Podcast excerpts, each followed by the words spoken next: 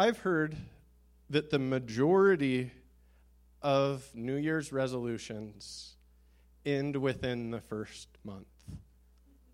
And I, I can say that's accurate for me sometimes. My New Year's resolution was to exercise three times a week, and it went to uh, parking farther away in the Walmart parking lot. counted that counted that as uh, that's my exercise for the day. Whew. But we like to make New Year's resolutions. We want to be better. We want to do things well. Part of it is we want we want vision. We want to know that our life has purpose. We want to know we want our, our life to be meaningful. And working with young people, a big thing I get that over and over is just I have no vision or I don't know I don't know what my purpose is. I was talking to a young man this week that just said I don't know I don't know my purpose to be alive. And purpose is an important thing. So I hear things I have no vision. I don't I don't know what I want to do with my life. I don't know what God's called me to. And as a young person, we get this idea that as we get older that we'll be smart and know more. And as we get older, we realize we know less. But a lot of times, the way we answer kids is, well, pray about it. And sometimes praying about it can be really exciting because there'll be like this spotlight, and all of a sudden it's like, oh, this is what I'm supposed to do. We're like, ah, run into it, slow motion with, with beautiful music playing in the background. Other times, though, it's like we're in a fog and we see a distant light, but we can't tell if it's God or a McDonald's sign. And so it's important to pray for direction, but there's times where it helps to have some goalposts. And I want to want to talk about vision today, and I want to talk about some things that, that we can have vision for, that we don't have to pray about. That's like we can just know, okay, this is okay. It's Jesus' life vision statement. Early on in his ministry, when when he went into the temple and they were asking, What is going on with this guy? He's, he's healing people, he's doing all this. And he goes into the temple. He opens up Isaiah 61, 1 through 3. He opens it up and he reads, and he says, This is what's being fulfilled. In Isaiah 61, Isaiah was an Old Testament prophet, and most of his book was Israel was in sin, and he was warning Israel, hey, if you continue in this sin, you're going to you're going to reap what you sow. If you continue to walk away from God's protection, hard times are going to come and you're not going to have the Jesus blanket. And you're going to get burnt. And, in Isaiah, in all different creative ways, like God showed all kinds of pictures throughout Isaiah, it's, he's warning and he's saying, Turn from your sins. This is happening. This is happening. This is going to happen. Turn from your sins. Prepare. And then, as it gets to the end of Isaiah, Isaiah starts to prophesy about a hope coming. He, say, he says, Okay, this is going to happen. You're going to you're going to have a rough time. But there's this hope that's coming. And he begins to talk about the Messiah the, the servant. The, he uses a lot of different words for it, but it's Jesus. And in the middle of this, there's Isaiah 61. And Isaiah 61 is a, is a beautiful chapter because it's up to that point, there's things where Isaiah is praying, God's, God the Father is, is, is speaking. But in that, it's actually Jesus speaking. It's Jesus saying, okay, things are hard right now. 400 years in the future, I'm going to come. Sometimes God is not in as big of a hurry as we are. Don't worry, 400 years from now, it's going to be good. He said, Okay, I'm coming, and this is, this is my vision. Because Isaiah had taken time and spent time with God and got to know the Father, the Son, the Holy Spirit. And, and Jesus said, Okay, I'm going to share a secret with my friend Isaiah because he was excited. And this is what the secret was. Isaiah 61, 1 through 3 says, The Spirit of the Lord God is upon me, because he has anointed me to preach the good news to the afflicted. He has sent me to bind up the brokenhearted, to proclaim liberty to the captives and freedom to the prisoners, to proclaim the favorable year of the Lord in the day of vengeance of our God, to comfort all who mourn, to grant to those who mourn in Zion, giving them a garland instead of ashes, the oil of gladness instead of mourning, and the mantle of praise instead of spirit of fainting. So they will be called oaks of righteousness, the planting of the Lord, that he may be glorified. So that was Jesus' vision as he walked out his life here on earth. In his, in his earthly body, he walked out and, and he preached good news to the afflicted. He set the captives free. He bound up the brokenhearted. And you look through all the stories, that's what he was doing. And that's what he, and that's what he was doing on, in this life, and then that's what he accomplished when he said, It is finished on the cross. And so after the cross, he went up to heaven and he, and he got a new body here on earth. And the Bible says we are that body. We are the hands and feet of Jesus. So his vision is a safe vision for us to walk out. We don't have to go, Jesus, do you want me to walk out your vision? Kind of like if, my, if your kids ask you, like if you say, uh, go set the table. Dad, do you want me to set the table? Uh, yeah, I just said that. Well, I don't know, Dad. Do you want me to set the table? But we do that sometimes with Jesus. It's like, all right, this is this is my vision. You're my body. You walk it out. Jesus, you want me to set the table? You want me to love that person? We walk out his ministry with him, or he walks out his ministry through us. So if we're going to walk it out, we need to we need to see first how he walked it out. And, and he gives two, two ways that he walked it out at the beginning. First, he says, The Spirit of the Lord God is upon me. And if you look at Jesus' life, all of Jesus' life was in submission to God the Father and led by the Holy Spirit. He said, I do what I see the Father doing, I, I say what the Father tells me to. He says, my, will, my food is to do the will of my Father. So he, he lived in dependence upon the Holy Spirit's leading and the Holy Spirit's power. When he, when he started doing his works of miracles, there was a crowd that followed him because they'd never seen any, there was nothing like that in the history of the world. There was a crowd that followed him. And they went, and he went up on a mountain, and he preached his first sermon. And the first line of his first sermon was this Blessed are the poor in spirit, for theirs is the kingdom of God. And that word poor was a derogatory term in that day. That word, there was two types of poor. There was the poor like we're going to have spaghetti, meatless spaghetti again tonight. Who's been that kind of poor? Like we're going to have the meatless spaghetti. And then but this term means one who crouches low. And it meant the beggars. It meant the people that the only way that they could get money was through the favor of someone else. And the beggars were looked down upon. And so Jesus, everyone's seeing this Messiah and this powerful guy, and they're waiting for him to tell him the keys to a successful life 10 steps. And he says, Blessed. And that word blessed is a powerful word. It's like, you want power, realize you're a beggar in the Spirit, that you need the Holy Spirit, that you have no power in yourself. A lot of times we get ourselves in trouble and we try to get ourselves out of trouble. We try to fight the power of flesh and the power of our flesh.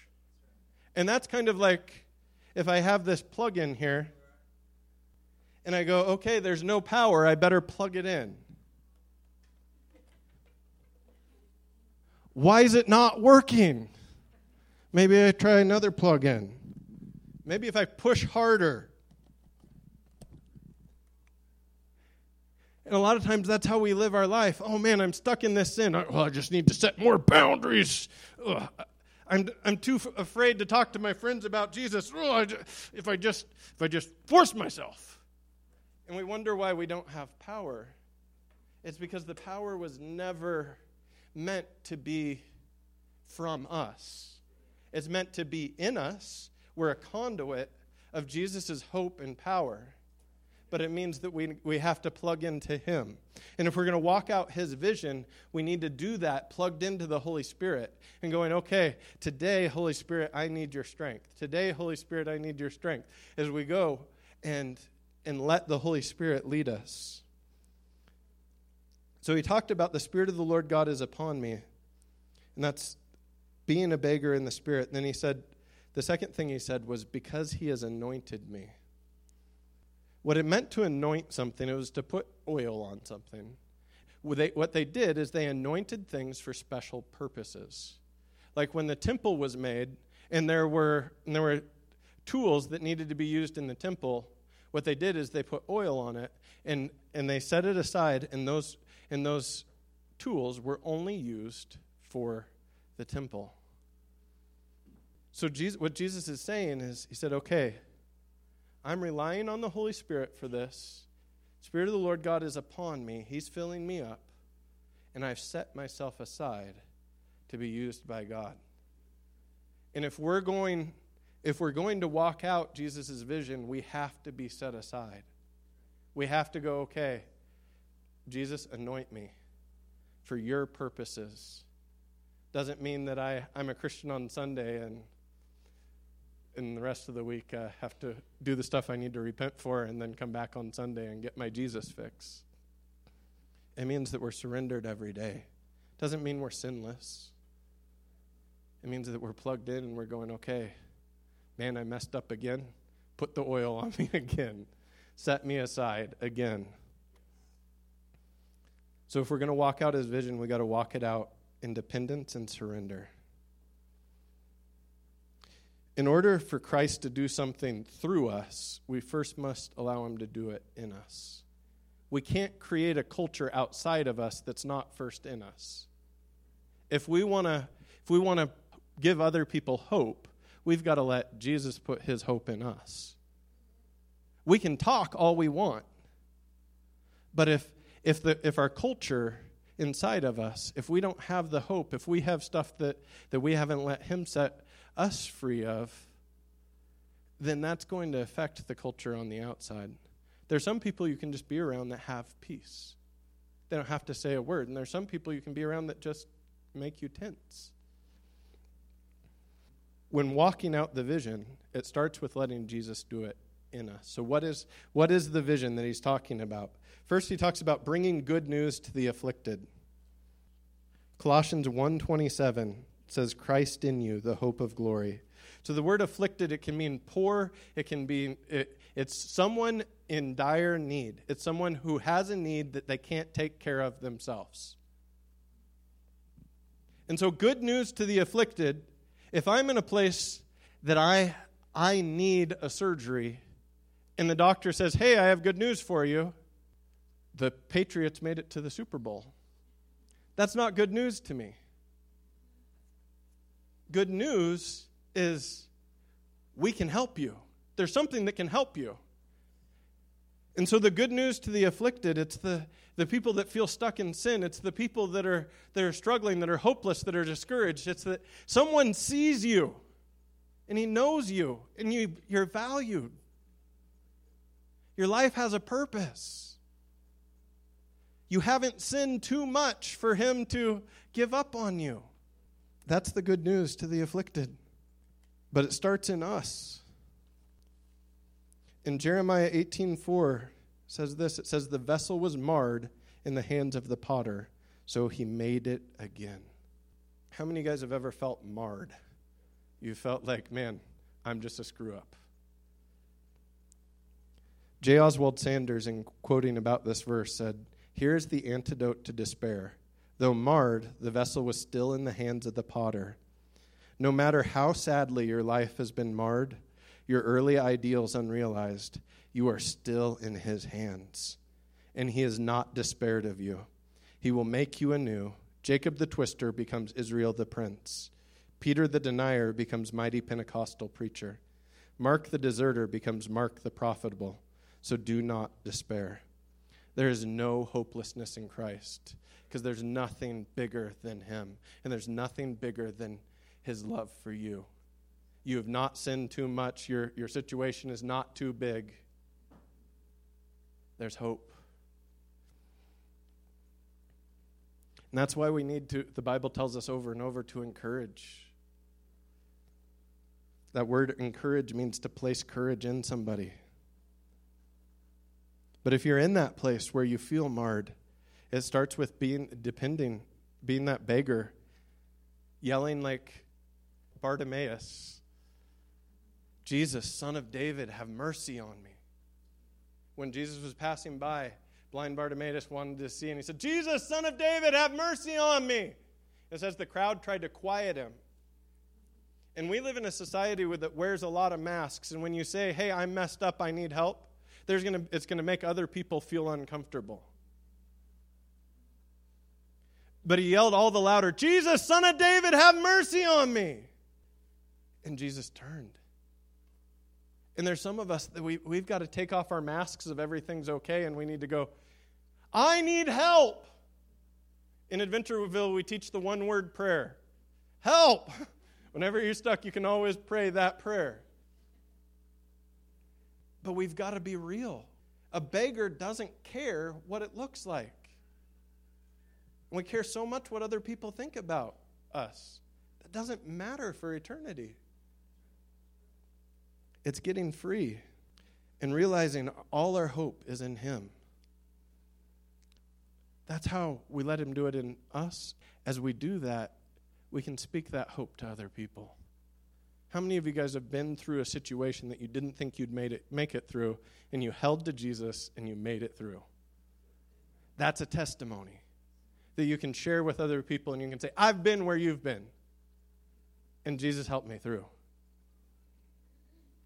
Then he says, bind up the brokenhearted, and I love that verse because I've worked with a lot of broken people. And we get this idea that that emotional healing can just come quick. You, if you look at Jesus when he dealt with the emotional wounds and God when he dealt with the emotional wounds of people, they took their time. He talks about binding up the brokenhearted. When your life has been shattered, it's not something that you can just say, be healed. And now, if you're sick, if there's something, if something like that's going on in your body, be healed. But he says, I'm going to bind up the brokenhearted.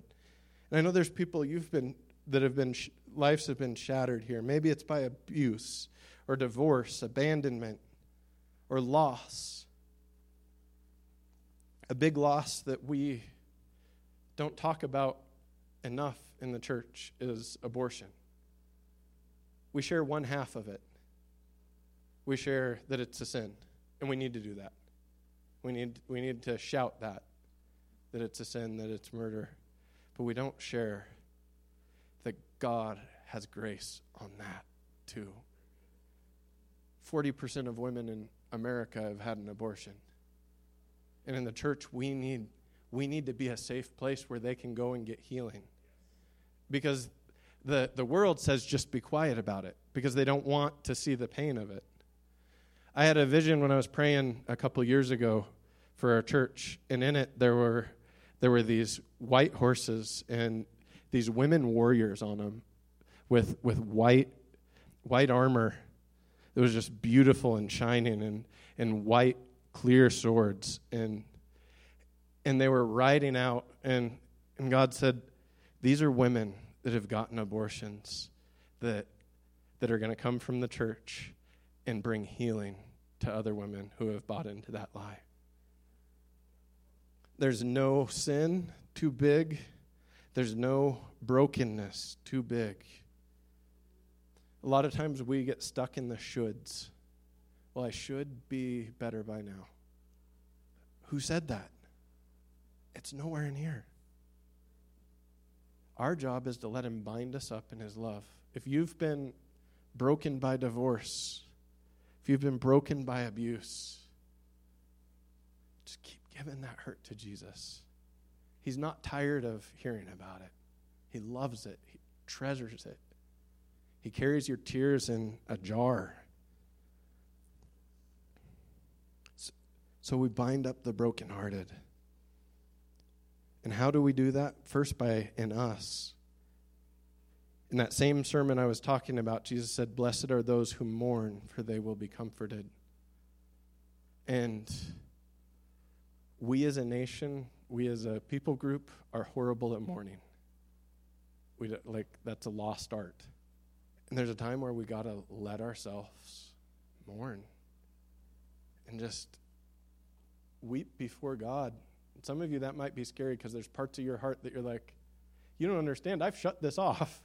I don't want to go in there because if I go in there, I might not return. But you can trust God with it. And then as you as you allow him to do that in it in you, then you're going to be able to have the ability to look in other people's lives. Because a lot of things there's a saying that hurt people hurt people. And it it's true. And we can look at people and go, okay, this person's life is a mess. But God loves them. And we can see beyond that mess. We only can do that when we realize how messy our life is. I want a messy church. Because I'm I'm messed up. And if we have a church where just everybody's mature Christians, what that means is we're not getting people saved and we're not building into the kingdom. If you don't have messy people in your life, then are you walking out Jesus' ministry? All my friends are, we've got it all together. Well, find some new friends that need you. Some people say, well, I don't like messy people. They're just fussy, messy people. I don't want that in my life. Well, there's a reason. It's probably because you don't want to face the mess in your own heart. And focus and in and go, okay, why am why do messy people make me uncomfortable? They didn't make Jesus uncomfortable. They he ran to them. So we bind up the broken-hearted and then proclaim liberty to the captives. I love this verse. My daughter is named after this verse. So we are very passionate about this. And I want to talk because it talks about captives and prisoners. I want to del- delineate the difference of, of it. Captives are those taken by force, many times in battle. Prisoners are there because of their own choices. So when he's talking about liberty to the captive, it's, it's people taken by force. And maybe that's something that happened in your life, but uh, ways that we get captive is through the lies of the enemy. In John 8 44, talking about Satan, it says, He was a murderer from the beginning and does not stand in the truth because there is no truth in him. Whenever he speaks a lie, he speaks from his own nature, for he is a liar and the father of lies. Different things we can be captive to is fear. I can't, I can't step out. I can't do this. Or maybe fear of, like with our finances, or it can be fear of all different things. But it can hold us captive. A lot of my life, fear did hold me captive. I had health issues because of it. It was so, so much. I cared so much what people thought about me. Used to preach a sermon if there was one person that looked like they were irritated, it was like that's all I could think about. God set me free from that there's times that fear still wants to hold on, but it's it's awesome to be set free. And when you're captive, you feel like you can't get free. Like I felt like I couldn't get free of fear, or maybe there's discouragement or depression where you just like you feel like man, I just can't get past this. Rick Joyner had a vision and in it there was a prison, a big prison that all these people were in, and with these walls. And finally, a young man went to the wall and went through it, and he realized that the walls were cobwebs. Because here's the thing Jesus is hope to every situation. If you're captive, there's someone stronger than your captor. If that's fear, if that's discouragement, if that's shame, we have shame for different reasons. Some people have shame because they haven't really repented of things. Sometimes shame is a good thing. Like it's like, okay, I have sin that I don't want to deal with, and so I feel bad about myself. And it's like, okay, deal with the sin. But sometimes shame is something where we're holding on to some a sin from the past that we've been forgiven for. Satan does this because he wants us to identify with our sin for a couple reasons. If he can go, okay, you had an abortion, therefore you are a baby murderer. If, if Satan can do that, every time someone talks about abortion, it is a personal attack on you. Because, well, that's who I am. If you deal with pornography, I'm just a porn addict. Whenever anyone talks about it and talks about lust, it's a personal attack on you. If you have same sex attraction that you've given into and you've, and you've practiced homosexual sin, you identify by it and someone says, hey, that's an unhealthy urge, you shouldn't do it. A sin. All of a sudden, they're attacking you. And that's, that's Satan's plan is he wants you to, to identify with your sin because if you identify with your sin, you're not going to part from it. And when someone tries to help you by saying, okay, this is unhealthy for you, you can get out of it, you're going to take them as the enemy and, and feel like they're attacking you. So, how do we get free from fear and all of that? First thing is we take it to God. If you look at the Psalms, David seems crazy in the Psalms. Because he will he will go, and there's some Psalms where he's just like, hey, everything's great, but there's some Psalms where he's like, the whole world is against me. God, you've left me. You've forsaken Israel. I'm by myself. People are gnashing at me with their teeth. I feel hopeless and I'm going to die. It's like, very encouraging. So, 22 verses of a psalm will be that way. Will just be about how horrible his life is and how overwhelming it is. And, and then it the, the like sometimes it's just the very last verse. It'll be like, "Praise God, you're always there for me." It's, it's kind of like what? It's kind of like if I if I sat down with Stacy and was like, "Hey, Stacy, man, you don't do this, don't do that, man. You're like, hey, you're a good wife." but David David does this, and God obviously liked it because it's in the Bible. He could have been like, hey, David, don't put that, don't put that one in. Let's keep that one between you and me. But he put it in there for a reason, and it was because God wants to know all our gunk. We've got gunk in us. We've got we we feel hopeless, but we, we feel like we, I have to speak in faith when I talk to God. Sometimes we don't feel faithful. We don't feel hopeful. Sometimes we've got to be real about where we're at. And so David would do that, and he'd pour it out, and he'd get all the gunk out, and guess what? Then there's an empty pitcher for God to fill his words in. And so David took his complaint to God, laid it at the altar, and then God was able to say, Hey, this is how I'm here. How many of you guys have ever done that? Like if, if Stacy and I are in a fight and she's in the other room and I'm having a pity party and I start talking to God about it. Oh, doesn't care about. And does anyone else do that? The pity party to God? I'll say all these things, and God will just kind of sit there, let me say it, and then He'll, you were wrong. This is what you need to do. This is the plan. But I got all that gunk out, and He was able to pour it in. So if you want to be set free, it's first getting the gunk out and continuing to get the gunk out. He's not tired of hearing you. And what's awesome, in Isaiah 61 7 later, it says, Instead of your shame, he will give you a double portion. So, for those of you dealing with shame, identifying yourself through your past sin, here's the awesome thing.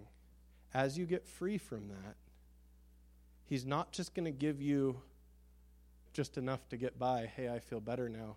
But it's a double portion. What's a double portion? Enough to share with somebody else.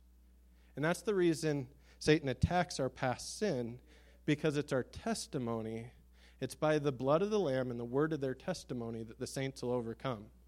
So if he can get us to be ashamed of our past sin, then that shuts us off from sharing our testimony and seeing other people get free. And that's why he proclaimed freedom to the, the prisoners, too. There's a statistic that 60% of men in America that go to church look at pornography regularly. That's an epidemic. We talk about cleaning our nation and what to do about our sex worshiping nation. You want to know what to do? Start there. I was addicted to pornography for over eight years of my life.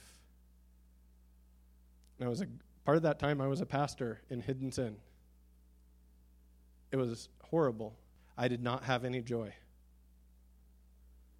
I finally got to the point like Bartimaeus of Jesus, son of David, have mercy on me.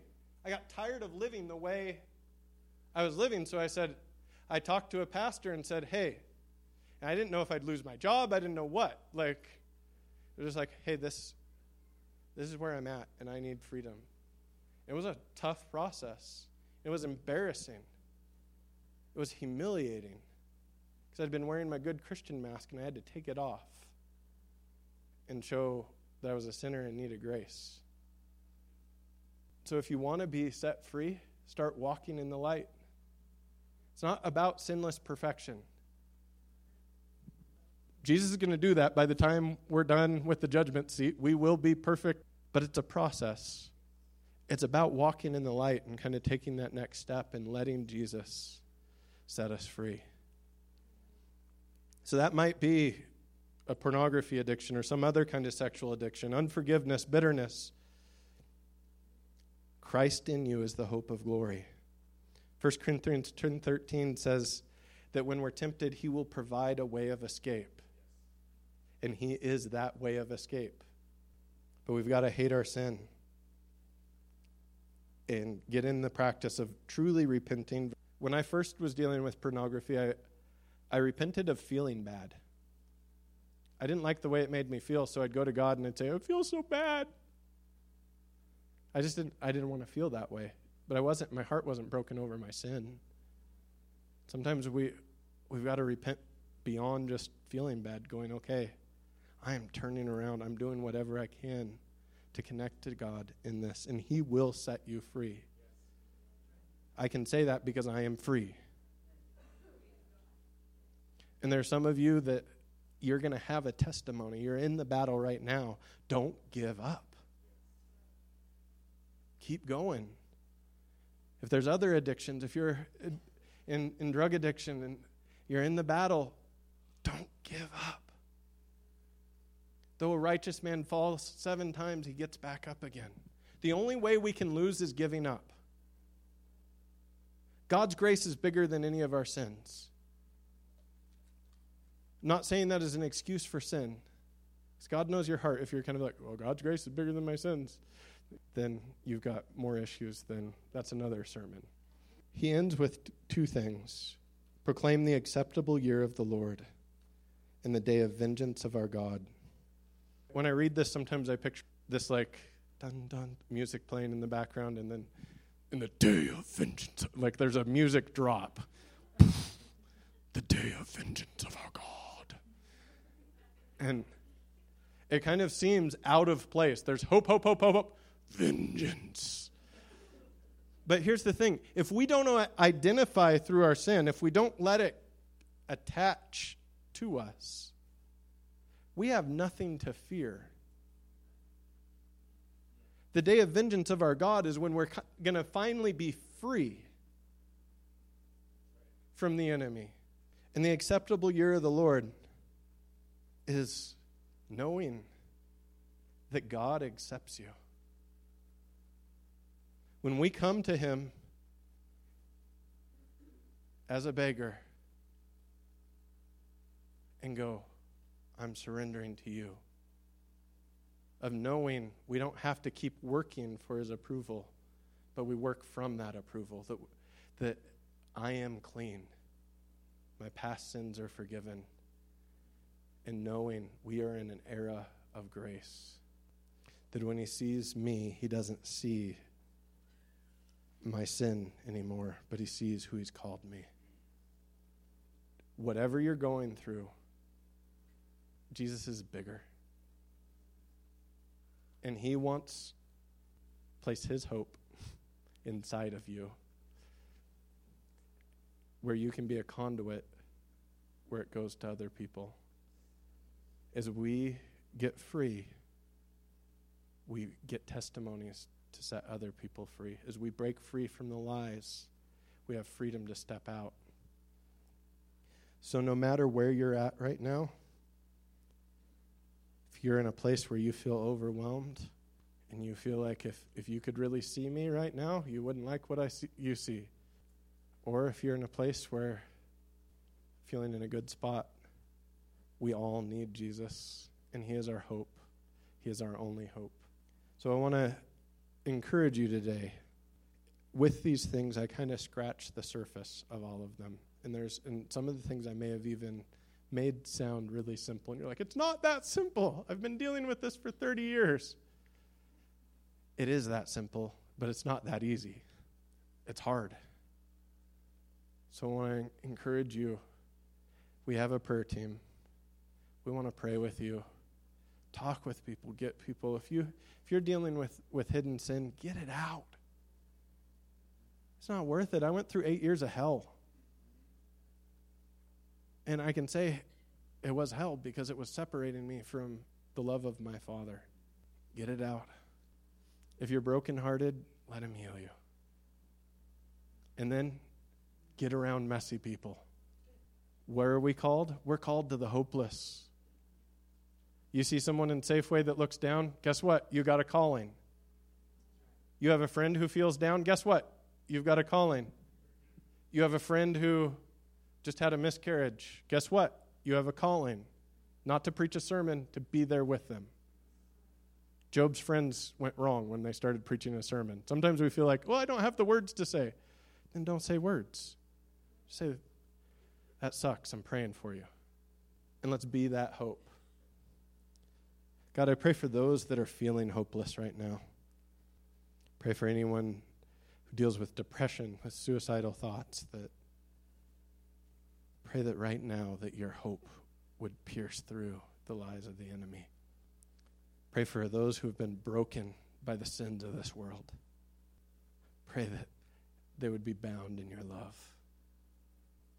Thank you, Jesus, that you are our hope.